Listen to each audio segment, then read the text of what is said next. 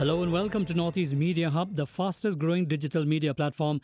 I am Adalbert Khar with the latest Hub news. Be informed, be alert. Meghalaya Chief Minister Conrad Sangma on Monday attended a program to observe the International Day Against Drug Abuse and Illicit Trafficking organized by the Meghalaya Police and the Social Welfare Department at the U Soso Tham Auditorium, Shillong. The Chief Minister felicitated individuals, organizations, community members, and the Anti Narcotic Task Force team for their efforts against drug abuse. Chief Minister also launched the Drug Reduction, Elimination and Action Mission or DREAM, a coordinated strategy to eliminate the issues of substance abuse towards a drug-free Meghalaya. The government has allocated rupees 50 crore for the next 5 years for this mission. Meghalaya Police on Monday created a national record by organizing 1,263 drug awareness programs under Nasha Mukt Bharat Pakhwara to create awareness amongst the people on drug abuse. The awareness program was led by Director General of Meghalaya Police, Dr. L.R. Bishnoi.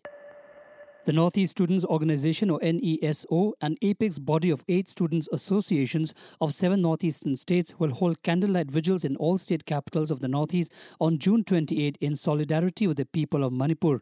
Condemning the ongoing violence in Manipur following a meeting in Guwahati, NESO chairman Samuel B. Jyrwa said that candlelight vigils will be held in all state capitals of the northeastern states on June 28 to express solidarity with the distressed people of Manipur.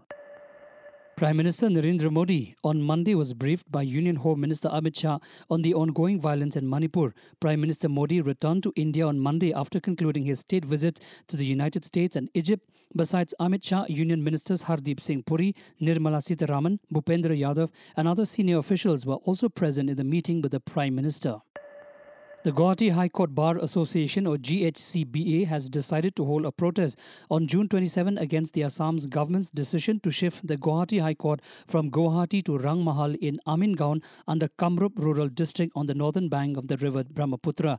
The GHCBA has also submitted a memorandum to the President of India demanding revocation of the decision to shift the High Court and further said the proposal to shift the High Court, if implemented, would cause a great deal of hardship to lawyers of Guwahati as they they have built the establishments and chambers in the city. It added that traveling time to Amingaon from different parts of the city would impact the lawyer's productivity.